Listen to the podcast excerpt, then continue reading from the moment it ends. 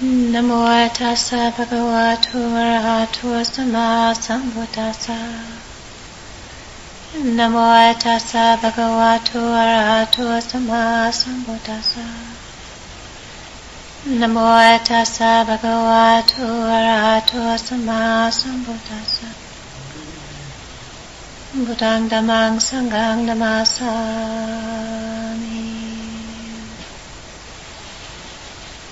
Is this today the 15th? 15th of January, the Dharma Punx in Colorado Springs in Art Chan's house. And I thought to talk about working with fear tonight. Some of you know my personal circumstances, maybe some of you don't. I was living here in uh, a little hermitage up off of Columbia Avenue on the other side of the Garden of the Gods. And I left, and uh, the punks decided they were going to help the owner continue to renovate it for me because they were sure I was coming back. I wasn't sure, but they were sure I was coming back. And so all of these months, um, every month there's been a service day, and people have gathered um, from different groups. This group, the one in Denver, some of the people in Fort Collins, to help with the renovations of that little hermitage. And I've been on a journey and been in different places and have seen a lot of different things and came to clarity that it would be really the best thing in the whole world if I came to Colorado Springs and moved back into the Hermitage and settled here for a few years.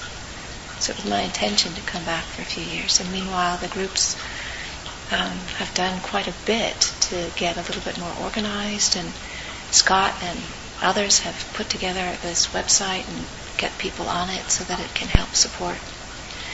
So living as an alms mendicant, which is what I am, I live on um, generosity of others. So, you know, normal people, they can go to the refrigerator and take food out and cook and help themselves. I can't. So the food has to be offered to me before I can warm it up and I'm not supposed to cook. And I don't handle money and I haven't for 20 years. So it means that, you know, somebody can offer funds, but I don't have any mechanism myself of being able to go to the store and buy food.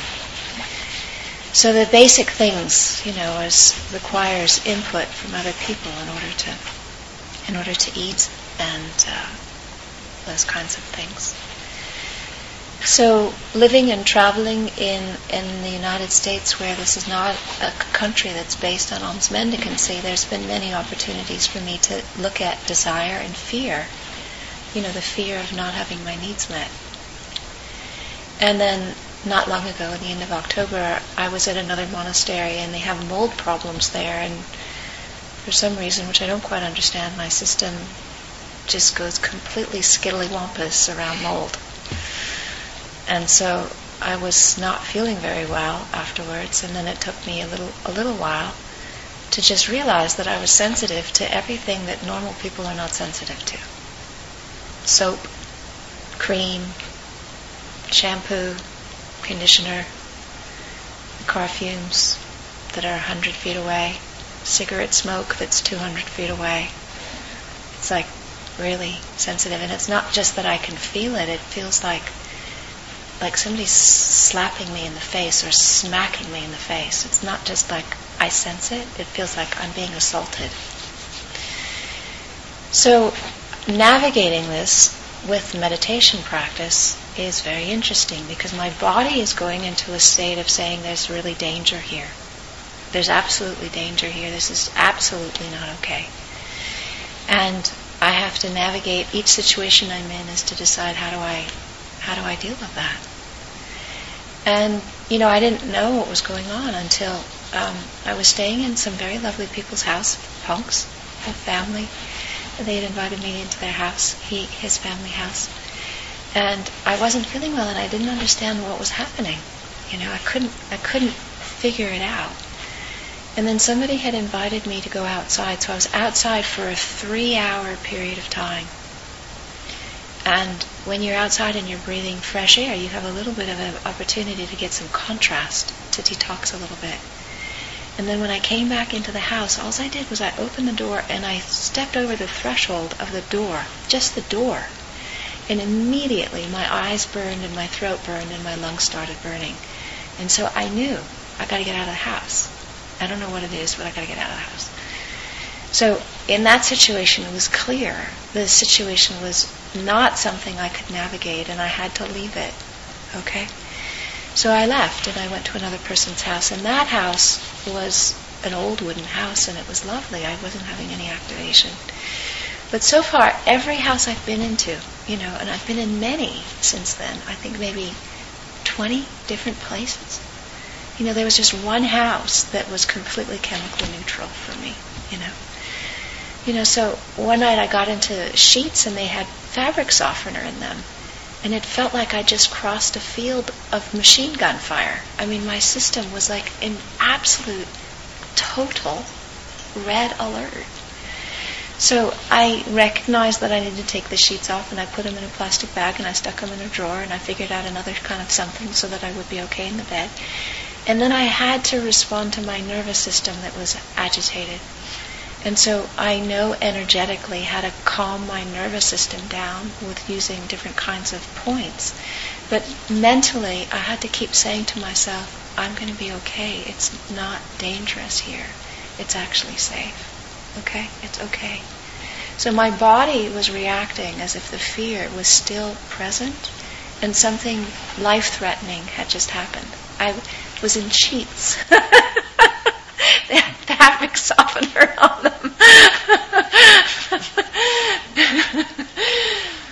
But my nervous system was responding as if this was of primary danger and I was at mortal risk, you know? So I was having to use my own discernment to, to navigate the reality of the situation and walk and talk myself through it because I was totally freaked out, you know? So one of the things about meditation is is that one is able to begin to learn how to be with what is and respond in a way which is skillful. So when there's fear, one needs to learn how to differentiate between actual danger and perceived danger. So my body was responding as if it was actual danger. And I could tell that once I had taken the sheets and put them in a plastic bag and put them in a way, that I was dealing with perceived danger. I was no longer at risk, even though my body hadn't yet relaxed. So it hadn't gotten it yet that I was okay. It was still like, you know, danger, danger, danger, this is really scary, get out of here, you know? And so I needed to use my mind, my mental faculties, to be able to stay with what was happening and work with my breath and do the energetic points that I knew so that my system would begin to calm down and I would feel more settled. Now, as it turned out, it was a rough night.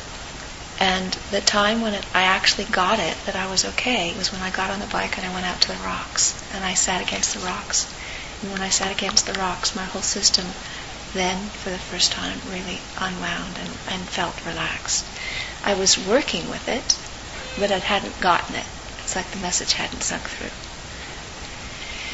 So, you know, fear is very compelling stuff, and all of us experience it, you know. We all experience fear. And we can experience fear for all kinds of reasons. You know, it can be about um, not getting our needs met or losing something that we want or afraid that somebody's going to think about badly about us or that we're not going to do well in school or that we're going to not keep our job or we're not going to have enough money to eat or you know all those kinds of things. So fear fear um, can come for many different reasons but the kind of underlying fear there's a fear of either ego death or there's a fear of physical death you know, there's a fear of being publicly shamed or humiliated or losing a friend, a situation that will allow us to experience an emotional kind of grief, or there's a fear that's connected to our physical sense of health and safety. And, you know, and unless we have perspective on how to work with that, then we are at the mercy of our nervous system.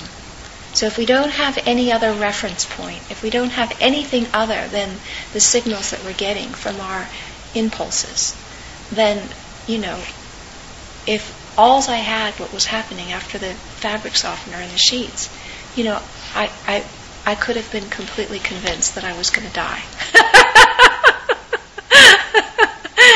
I mean, it sounds ludicrous, but that's actually what happens when your system is sensitive like this, is, is that it feels completely dangerous, you know, right?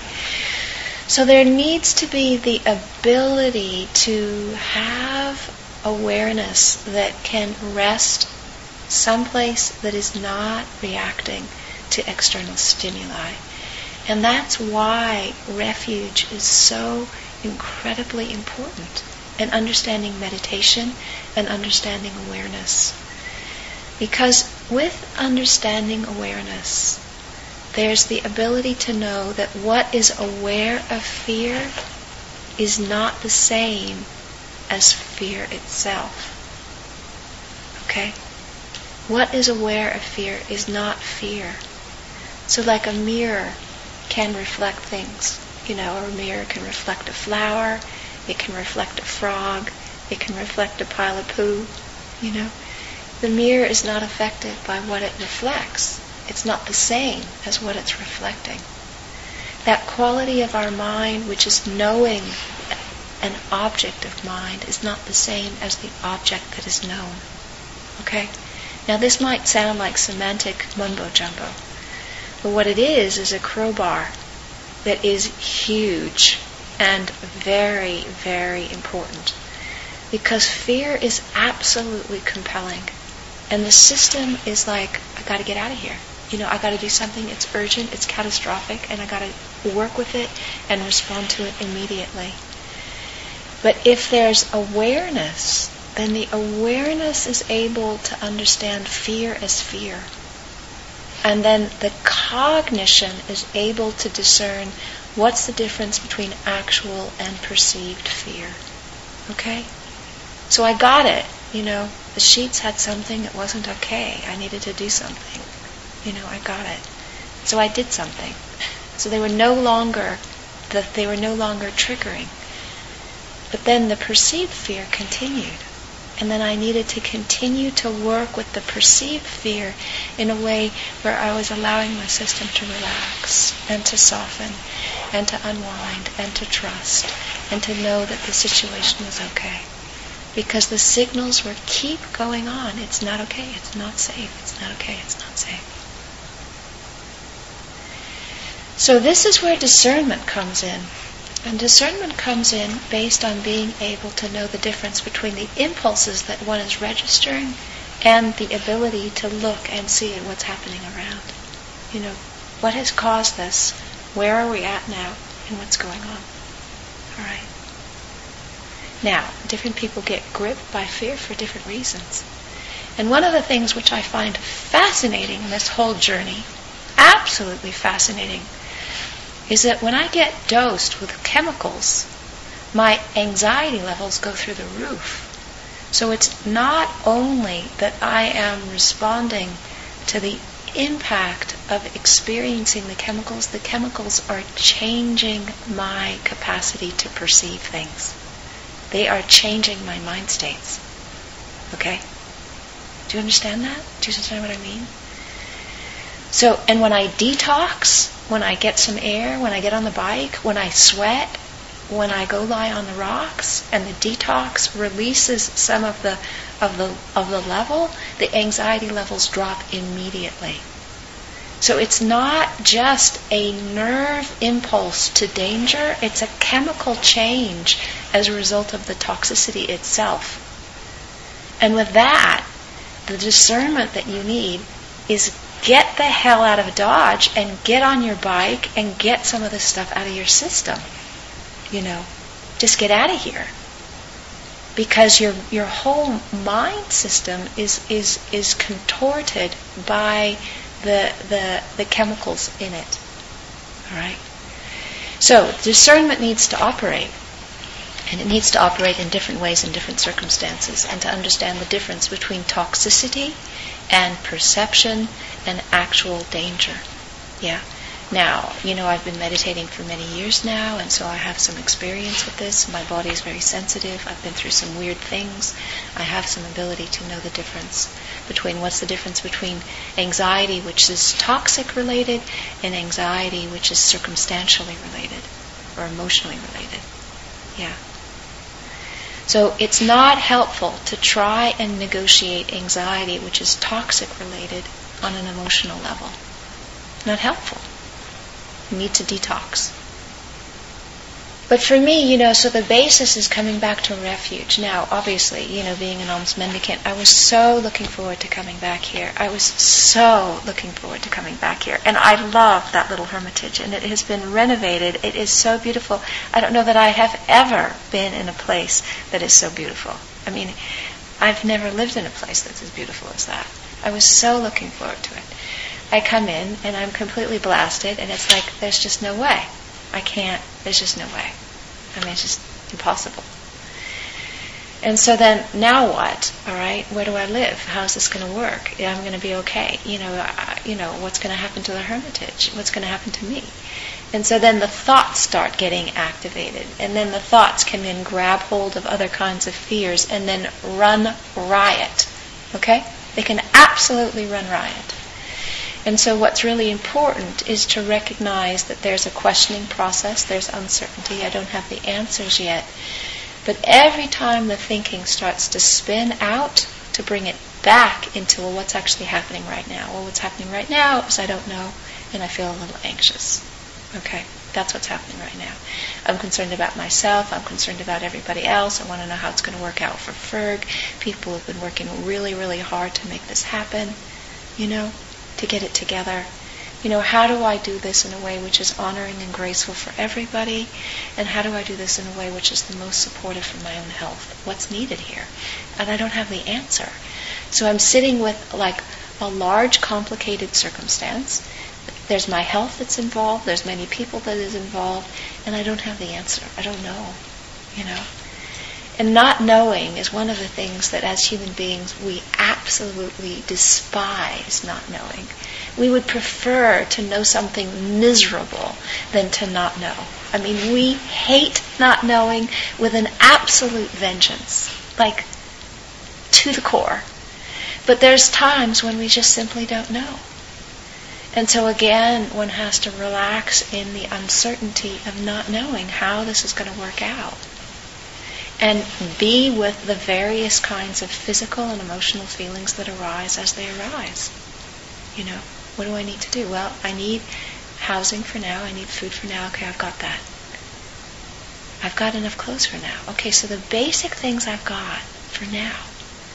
So the thing about fear, which is so fascinating, it's about the future. It's not about now. It's about what's going to happen to Ferg in the future, what's going to happen to me in the future, what's going to happen to the groups in the future.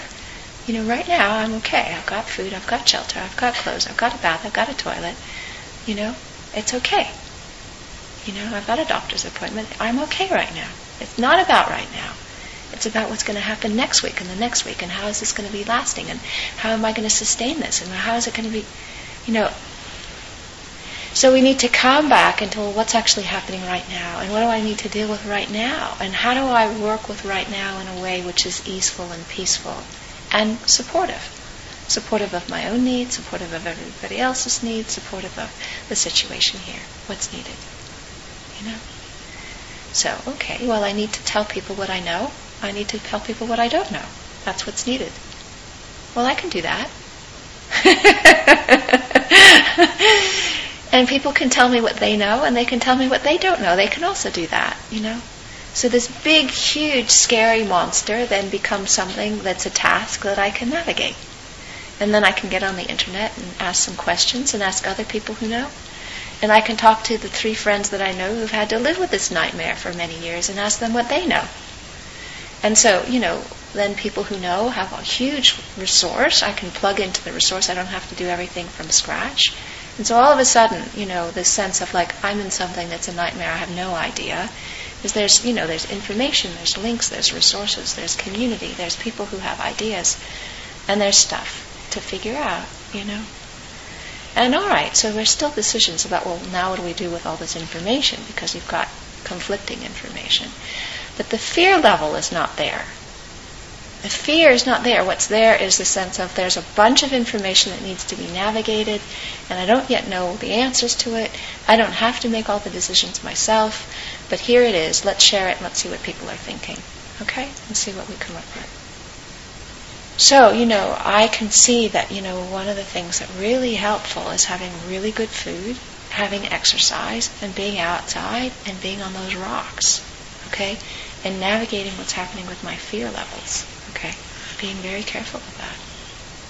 And so, you know, each of us can find our own ways of working with the stuff that arises for us in ways that's applicable to our own circumstances. And there are times when, you know, maybe if you hadn't had many, many, many years of meditation, if something like this comes up, you need to talk to somebody who can help because it just feels totally overwhelming. You know, it's like, how on earth do I figure this out for myself? And so, you know, one of the reasons why a group like this can be so supportive is because people can go to each other and say, listen, you know, this is the deal. This is what I'm navigating, and I feel totally out of my depth. You know, what do you think? Or who do you know? Or how do you work with this with meditation? How do I relax when I feel like I've just gone through a, a field of open machine gun fire? You know, what do, how do I do that in meditation? What does that look like? You know. So you know, and so the community can then learn how to support each other so that everybody doesn't feel like they have to figure everything out on their own.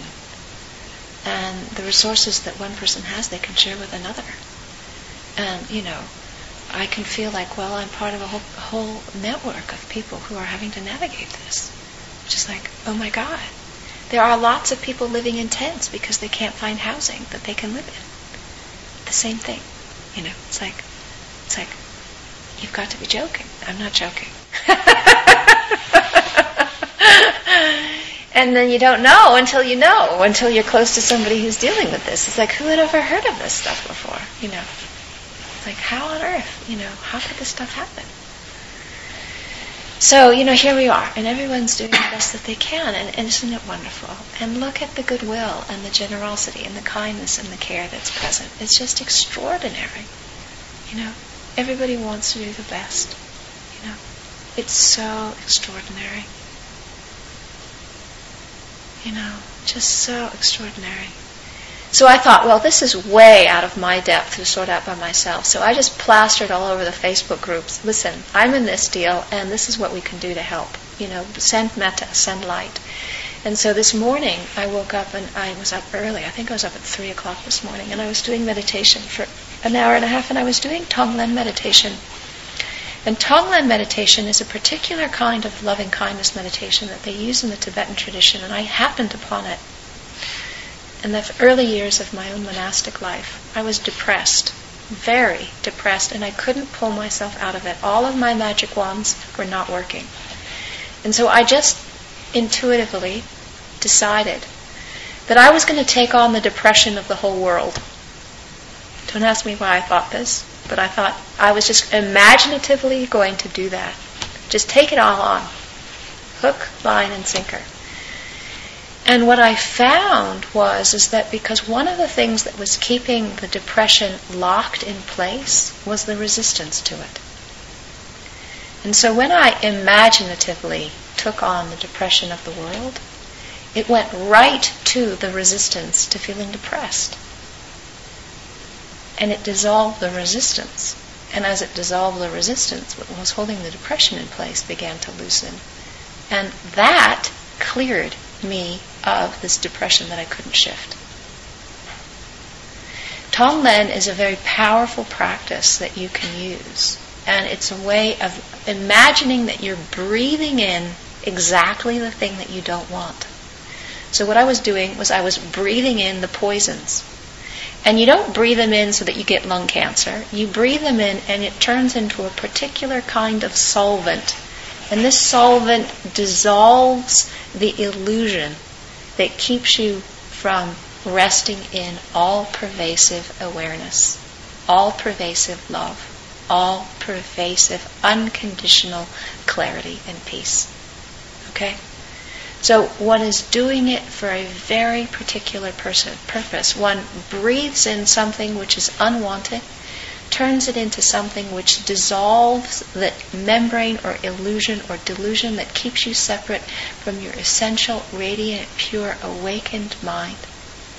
And then sends out everything that you have that you cherish your health, your love, your light, your friends, everything that you have going for you, you give it away. Okay?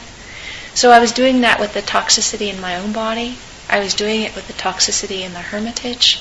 I was doing it with the toxicity in the earth.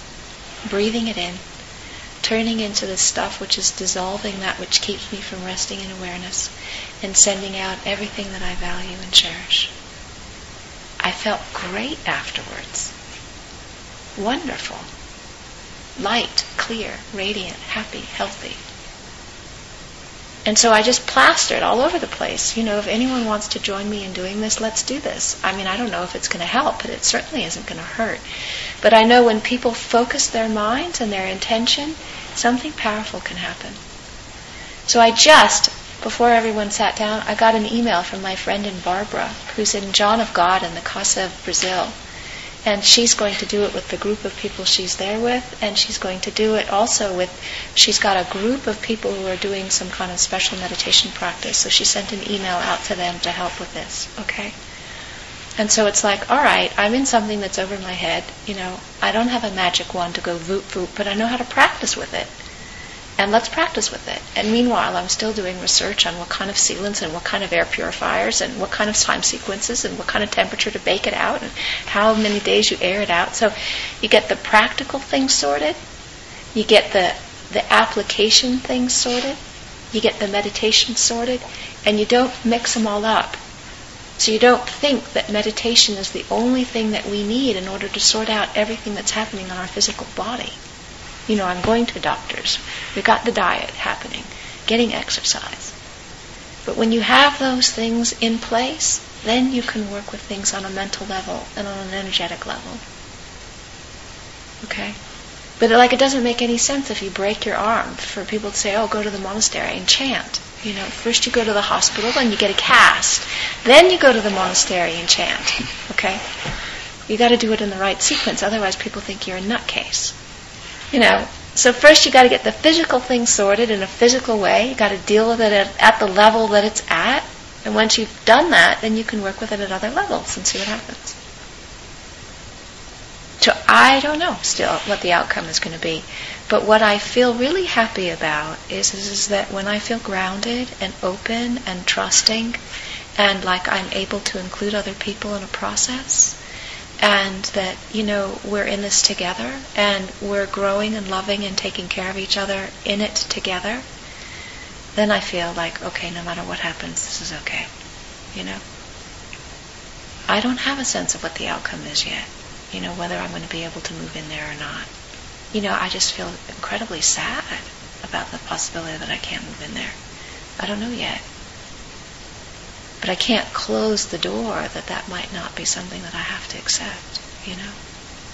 But we're not there yet. We haven't come to that bridge yet, you know, to make that conclusion.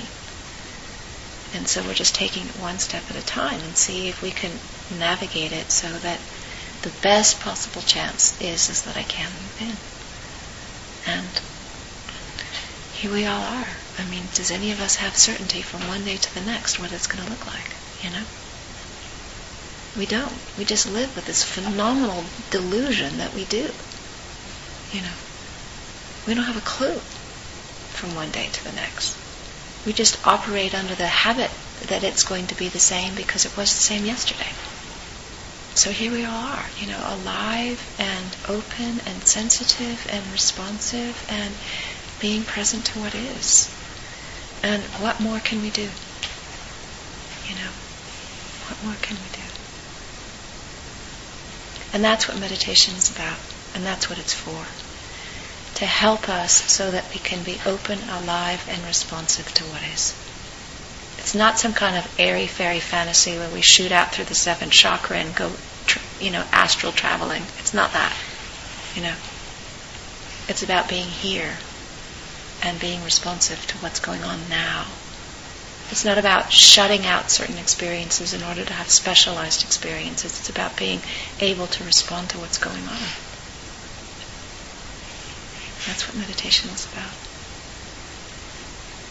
So enough of me, and let's stop and have some tea and um, come back and have a conversation.